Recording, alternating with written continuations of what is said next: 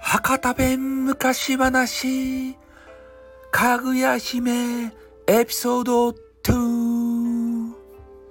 はいね、えー、皆さんね、えー、だいぶお待たせしたわけですけれども、かぐや姫のねだいにわエピソードにが、えー、ついに始まってしまいます。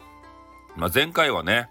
えー、なかなかかぐや姫が、えー、竹を光らせるタイミング、えー、これを、えー、考えるところをねずっとお聞かせ、えー、していったわけですけれども、やっとね、えー、他のあれ、えー、ヒーローたちがね、えー、浦島太郎とか、えー、桃太郎とかね、そういうところがいない自治体を探して、えー、竹を光らせるという策略を思いついたかぐや姫がですね、まあ、ついに、えー、竹を光らせてですよね、えー、おじいさんとおばあさんの子供になるというシーンからですね。ではいきますね。昔々あるところにおじいさんとおばあさんが住んでおったそうなってね、えー、定番のところから話しましたけれども、もうとにかくね、おじいさんがなんか知らんばってん山の中に行くわけですって。でおばあさんはね、えー、大概ね洗濯ばしおる川で、それでたまに変な桃ばねあの拾ったりします。でもあのおじいさんがね山に行って、えー、なんかようわからん木切ったりね芝を刈ったりねそげなこつばするわけですって。でそれをするために山道を歩き寄ったらね、こう竹やぶがあるんですね、なんか知らんばってん。で普段はその竹やぶとか別に見向きもせんとばって、今回はかぐや姫の策略によってね、えー、かあの竹を光らせることができるという技を編み出したわけですよ。でそれでおじいさんがこうね、えー、通るのをこう見計らってからちょっと竹にねちっちゃい穴ば開けて、そこから覗き打ったわけですたい。誰かこんかね誰かこんかねということで、でいつも来よるおじいさんがですねやっと来たわけですね。よし今だって言ってからね、あの自分の体をピカーってこう光らせてから竹ばねこうキンキンにさせたんですよ。そしたらね、そこを通りかかったおじいさんがね、なんやなんやっていきなり竹が光り出したぞって言ってびっくりしたんですね。で珍しい竹があったけん、えー、もしかしたらねこの竹を、えー、写メとかのムービーで撮ってね投稿したら、えー、テレビ番組で取り上げられるっちゃなかろうかと思ってね、とりあえずあのスマホを探したんですけど、ちょっとスマホをね家に忘れてきたわけですよ。あーしまったばいと思ったっちゃけど、まあ、とにかくその竹をね、えー、なんとかゲットできんじゃろうかということで、えー、近づいていってね、えー、手に持っていたあのバトルアックスを使ってねその竹を切り出したんですよ、カツンカツンって。で、えー、それを切り出してやっとね、えー、かぐや姫はしめしめと、ね、やっと外に出られるばいと思ったわけですね。で、えー、綺麗にねその光る部分だけ、えー、おじいさんが竹を切り取って、えー、よっしゃとね、これで、えー、この竹を何でも鑑定団とかに出したらめっちゃ高く売れるっちゃないとやと思ってね、えー、ホクホク顔で、えー、ちょっと竹の中を見てみたんですよ。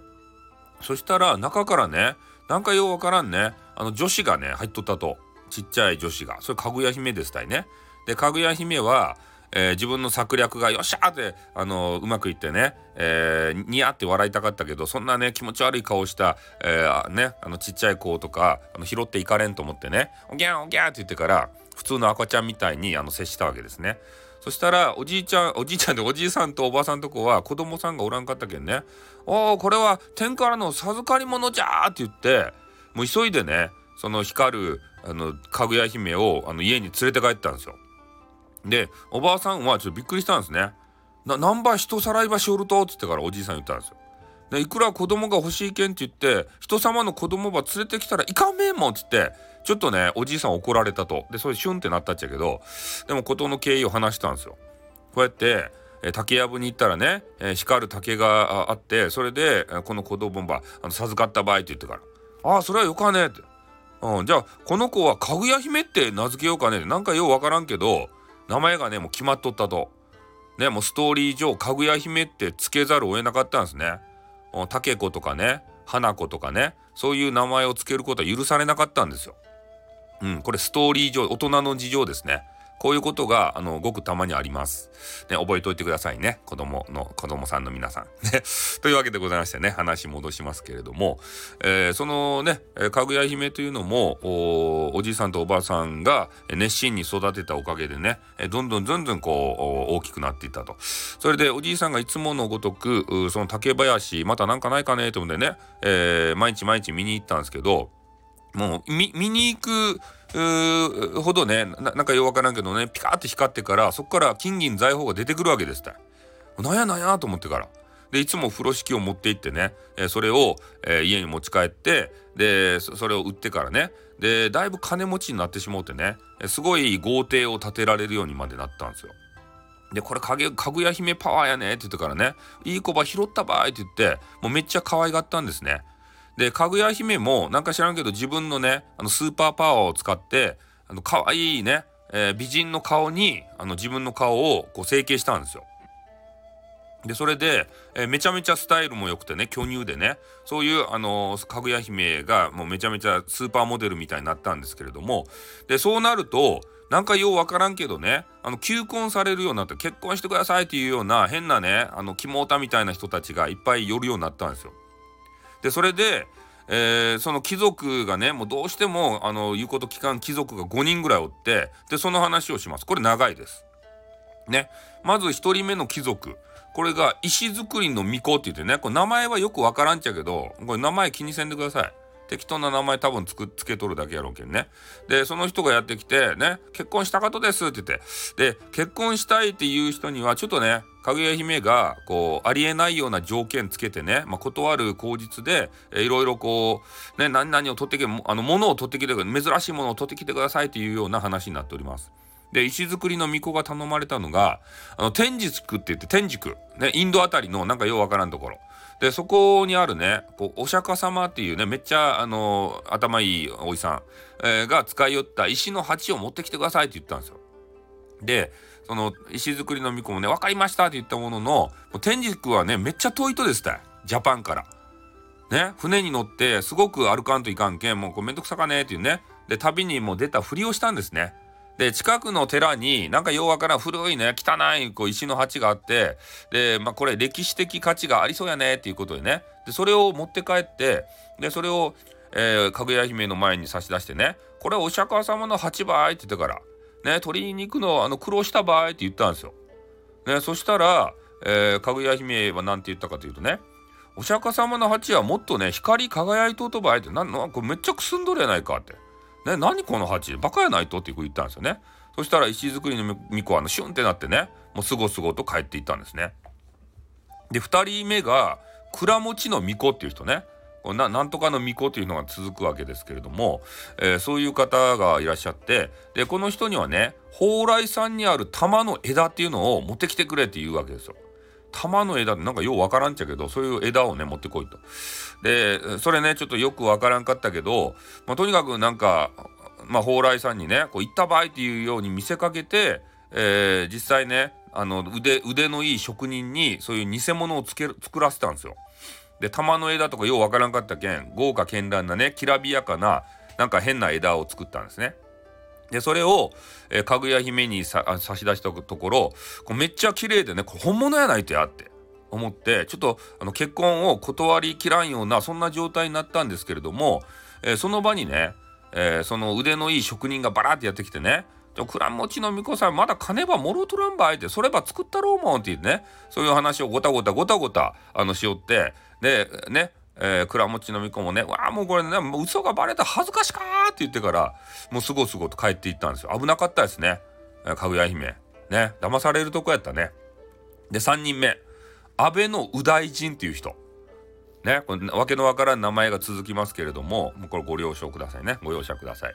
でこの人にはね、あの空の国にあるというこうひねずみの皮衣ってやつ、これもちょっとよくわからんちゃけどね、でそういうひねずみっていうのがおるかどうかもわからんけど、そういう衣を持ってきてくれという話をしたんですよ。で右大臣っていうのがね、もうめちゃめちゃお金持ちやったんですね。で、えー、空の国に行くっていう、空の国っていうのもどこなのどこの国かよくわからんけどね、そこの国に行くっていう職人さんがおったけん、ちょうどねあのマネーば積んでお使いを頼んだんですよ。でこういうねあのひねずみの皮衣っていうのがあるごとあけん、これば手に入れてくれんかねっていう話をしたんですね。で、えー、なんかよわからん皮衣を手に入れたけん、えー、かぐや姫の元にねこう持って行って、えー、これ手に入れた場合って言ったんですけど、でかぐや姫が言ったところにはね、えー、本物やったらそれば火にくべてもねこう燃えんとばいっていうことで、それを火にこう、こうかけ出したんですよ。そしたらねその皮衣はメラメラメラって言って燃えてしまったんですね。シューってジューって言ってから、ね、それでもう恥をかいてしまったね右大臣はもうトボトボトボと帰っていったんですね。で、えー、これ聞くところによるとこれ一説ありまして、この、えー、ひねずみの皮衣っていうのはねアスベストじゃないかっていうそういう話があるんですよ。アスベストってね燃えないんですね。うん、もうすごい耐火性があって、えー、昔はね、えー、その耐火の、あの壁とかねそういう天井とかねそういうところに、えー、使われていたっていうぐらいでありまして、本当はねアスベストじゃないかってそういう噂があるんですけれども、まあ、そういうのをね知らない安倍の右大臣というのはね、えー、アスベストを手に入れられなかったということでね残念ってね、えー、いうことでございます。でよにんめ、えー、大納言大友のみゆきという人で、この人が、えー、何を頼まれたかっつったらね、えー、竜の首にあるというごしょくにこうピカピカって光る玉、これをね頼まれたんですよ。でこの人は勇敢やったけんもう自分でねこう取りに行ってやるばいって言って、どこにおるかようわからんねこう竜を探して、えー、ふ船船旅に出たんですけど、でそこでね嵐がビャーってやってきたんですね。うん、で船がねビャーもうこうもうグラグラ揺れて沈みかけたんですよ。で大納言さんは思わずですね、あもう竜の玉取ろうとせんけん助けてくれ助けてくれって俺浸透半ばいって言ったんですよ。そしたら一応ね嵐が収まってもう命かながらですね、えー、港にこう戻っていったんですけど、もうほんとねその船旅がめっちゃ怖かったけんそれっきり、えー、姫のねかぐや姫のもとにもう向かうことはなかったと言われております。で最後のねごにんめ、磯の神の中納言っていう人がおって、この人は、えー、めっちゃね高いところにあるというねあのツバメの巣、この中にあるね小安貝というのを取ってきてくれって言われたんですよ。でめっちゃ高い切り立った崖の崖の上にねそのツバメが巣ば作るとですたい、ね、それをあの取りに行かんといかんで、取りに行ったところでねその中に小安貝があるとは限らんけんね、えー、その運もあのね、えー、すごく左右されると。で一応情報収集してここにある場合っていうような情報があったけんね、で中納言さんはその小安貝を、えー、取ろうとしてねもう切り立った崖の上に登っていって、えー、巣をねこう取ろうとしたんですけど、でとあるところでね、えー、足を滑らせたらピューってね落ちていったんですよ。で下の、あの地面に叩きつけられてねもう大怪我をしてしまったということで、えー、もう強制リタイアでしたよね。でこうやってごにんの結婚のね候補者がいたわけですけれども、えー、それぞれに、えー、いろいろ失敗とか運が悪かったりとかそういうのが重なって、えー、かぐや姫のね、えー、言われる物品を、えー、収めることができずに結婚誰もできなかったということでございます。で最後にね、えーまあ、中央に住んでいる帝さんっていうめっちゃ偉い人、ね、一番偉い人から、えー、申し出があったんですよ。その噂がね耳に届いて、やっぱそういうお金持ちたちが、えー、争ってたんでねその帝のとこにもねもうすごいめっちゃ美人のースーパーモデルみたいなね、えー、女子がおるけんこれ嫁さんにしたらどけんですかっていう噂が入ってね、でそれで帝もね、えー、一応、えー、申し出をしたんですよ。ね、かぐや姫がねもううちに来てくれるんやったら、ね、そうおじいさんとかねこう身分高い貴族にするばいっていう話をしたんですね。で、まあ、かぐや姫はね、まあ、そげなとこ行きとうなかったけんおじいさんたちのそば離れたくなかとですたいって言ってめっちゃ泣いたんですよ。そしたらもうおじいさんもねそう地位はもうねあの貴族の地位を欲しかったけれども、ね、すんませんってね、えー、こうやってかぐや姫は行きとうなかって言いよりますってごめんなさいねって言って帝にね断りを入れたんですよ。で、えー、その帝もねちょっと一回会ってみらんばいかんねっつってからかぐや姫にね一回会いに行ったんですね。うん、あお忍びで。そしたらねもうめちゃめちゃ可愛くて、ね、心奪われちゃって、で毎日毎日もう一応 ライン 交換してね ライン は送るようになったんですよ。でかぐや姫もね、えー、その帝から帝からのこうイケメンやったんです。ブラピみたいなイケメンやってめっちゃかっこいいねと思ったんですけどね、で一応丁寧に断りの返事はずっとこう出していっていたんですよ。で、えー、ここでね、あの衝撃の事実をその帝さんにね、えー、伝えてしまうということで、えー、一応ね、えー、伝えたのはね、私はもうね、実はこの国のものではありませんとね、なので結婚はできませんばいっていうような衝撃の事実を伝えたわけですね。うん。で、まあ、これで、えー、帝さんがね、んどういうことなんだ、この国のものではないっていう話をしてね、でどういうことだどういうことだって言ってあや頭を悩まされたわけですけれども、もうその時からね、かぐや姫がなんか知らんばってん月ば見上げてね、こう涙ぐむようになってきたんですよ。でおじいさんとおばあさんが一応ね、な何番涙ぐみよるとって言って話をしたんですけど、えー、全然ね、あの答えてくれんということですね。でこれからね、後半になって、えー、かぐや姫がどうなっていくのかってね、えー、一番の盛り上がりを見せるシーンが始めてしまいますけれども、それはね、えー、エピソードスリーで、えー、お伝えしたいなというふうに思います。ではね、えー、今日の話はここまででおしまい。続く。